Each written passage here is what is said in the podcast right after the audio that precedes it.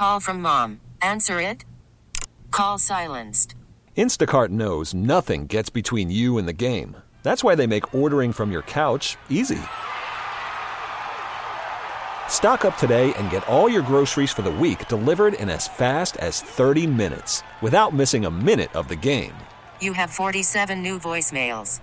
Download the app to get free delivery on your first three orders while supplies last. Minimum $10 per order. Additional terms apply. Well, hi again, everyone. I'm 1010 Win Sports Director Marc Ernay. This is On the Marc, where we check into the stories behind the stories in the world of sports. And I have to admit, this is probably going to be the most self serving episode of this podcast I will ever do because it involves my good friend Karl France as he and I go back, I think it's 20 years, maybe more, on the softball fields of Central Park in Manhattan. He just moments ago, talk about hot off the presses, was named the first ever head coach of the brand new Fairleigh Dickinson University men's volleyball program. Coach Karl, how does that sound? It sounds glorious. It I mean, I know you've, you've been a coach before, and, and this has been, to put it mildly, a hell of a journey for you. Um, congratulations. I, I know you. how hard you've worked for this, and I'm curious to know uh, when you got the news from presumably FDU's athletic director, Brad Hurlbut, how did it feel to know that you would be their guy, the first ever head coach of a men's volleyball team in Fairleigh Dickinson history? It was a great honor. Uh, it is a great honor. I am excited beyond belief. I, am eager to get started, um, but I was I was also relieved. I was also relieved because I just know that um, I've worked hard, as you said, and I just know that this is a perfect fit for what I'd like to do. Um, and I can't wait to get started and and and uh, w- and bring some young men in and start competing in 2022.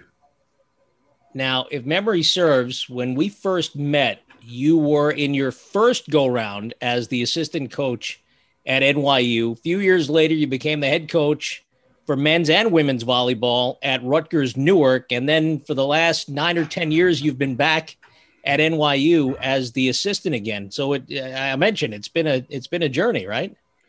Yes, it has. And even within that time, I mean, I got to coach some teams. I got to, I was the acting head coach of the women's uh, volleyball team at NYU for, for uh, the tail end of the 17, 2017 season. So yeah, this journey has been since 1998, I've been coaching collegiate volleyball, and this is literally the culmination of a long journey. And uh, I'm really happy to be the, the, the new coach of uh, Knights men's volleyball. Well, I, I, am beyond over the moon for you. Now, there are not very many Division One men's volleyball teams. Uh, at last count, by me anyway, FDU is the 24th. Uh, certainly not that many around here. St. Francis Brooklyn became the 23rd. Uh, they just started playing a year ago. I'm wondering, my friend, did it ever start to enter your mind that maybe head coach wouldn't happen again for you? Oh yeah, for sure. I mean, when you go on when you go on interviews and interviews and and a lot of people can kind of look at this with uh, with football because it's a little bit more high profile with the NFL jobs and such. And sometimes you just sit there and like, am I ever going to get this chance to interview? And am I going to get a chance to get the second interview? Am I going to get the final interview? Those kind of things. And now I've got to the point where I'm like, maybe I'm, maybe it's not for me. But then I realized that no, it's you're just waiting for the right spot. You're waiting for the right moment and the right opportunity. And I think on the Hackensack, I have my right opportunity. I think this is going to be a great, this is a great fit. It's a real, I mean, it couldn't be more ideal. And uh, I'm I'm over the moon excited about this. Yeah, the AD mentioned that you checked off all of their boxes, and I was listening to his checklist, and I'm thinking, yeah, that's Karl. Yeah, that's Karl. Yeah, that's Karl too. Yeah. So it, it it really was a perfect fit. And the funny thing is, you know, you were the one who told me, you gave me the heads up about four and a half weeks ago that FDU was going to be making this major announcement the next day that they were adding a men's volleyball program. And we joked I, I asked you if you were also going to be named the head coach, and you had no idea at that time. But here we are, four weeks later, and it's actually come to fruition.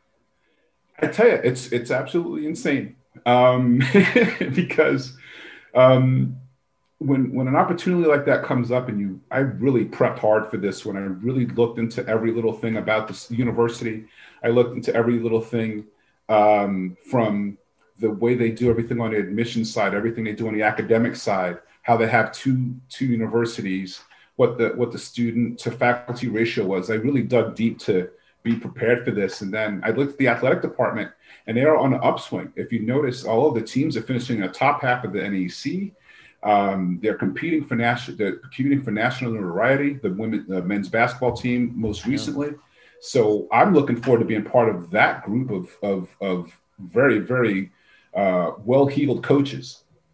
Now you've been around college volleyball for a while now, and I remember when I was talking to Brad when they made the announcement last month that he had only learned, and I found out from him, New Jersey as a state ranks third in the entire country behind only California and Illinois for the number of boys participating in high school volleyball. And I was shocked to find that out because as a Jersey guy who grew up in this state, the only volleyball we played was in gym class and only occasionally. So I'm wondering now, coach, and I love calling you coach, how easy will that make trying to recruit, especially here in Jersey, as you'll start looking at putting together your first roster?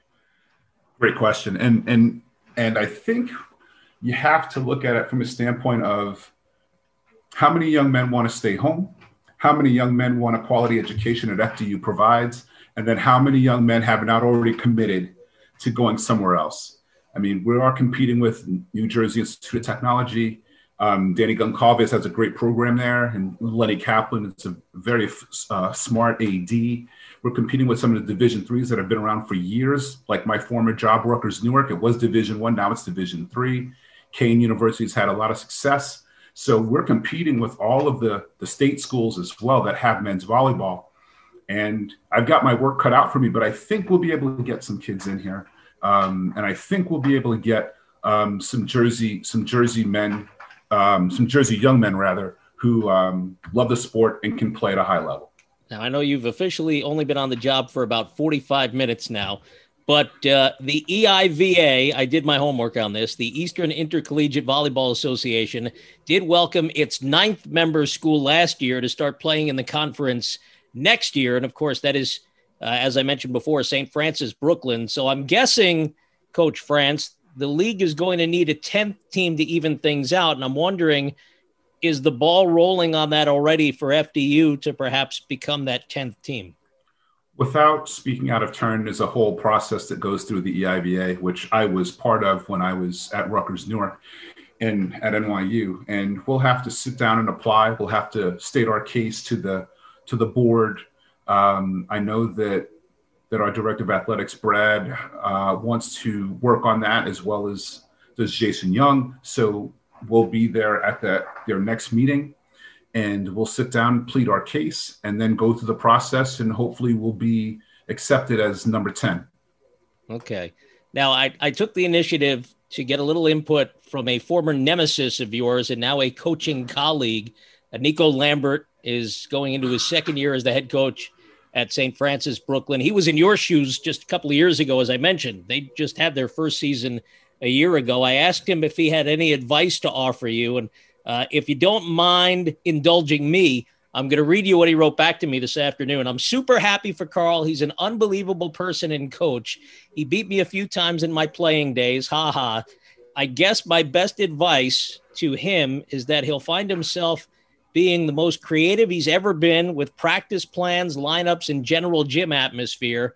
And every day, and you probably know some of this already anyway, having coached for the better part of 20 years Every day you'll get hit with a new speed bump that you didn't expect, and it's all about pushing on. And he concluded that he has no doubt you will bring success to FDU, and in parentheses, just hopefully not against St. Francis. Well, uh, that's very nice for Nico to say, and he, you know, most of the things he said are right. And I've, it's funny because I've already experienced all of those things. You know, being in a gym where you only have you only have one court, being in a being in a gym where you only have um, you only have an hour and a half because it's a basketball game and you're sandwiched between the two basketball games or whatever it is. Um, not being able to control your gym, I get all those things. So yeah, I'm looking forward to it. And he's right; it's gonna it's not gonna be easy. Um, but you got to keep moving forward, you know. And he's right; just got to keep moving forward and, and come over those bumps as best you can. Well, I look forward to the birth of the rivalry, which I am sure will come next year when you guys start playing. I, I can't imagine that the local rivalry, especially between NEC schools, uh, wouldn't be a top priority for Fairleigh and for St. Francis. Um, yeah. Karl, as we wrap up here, and I again, I really do appreciate the time. I'm, I, I wish we could uh, celebrate in person, and uh, I know we will do that in in short order. What's the one thing?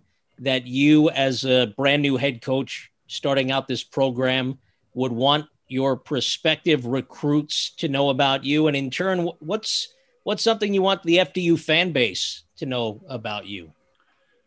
Well, I think they're both one and the same. I'm very passionate and driven for the success of our student athletes.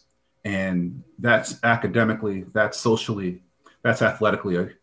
And I want to make sure that these young men who play for me are going to be set up for the rest of their lives, be it professionally, on the court, or off the court.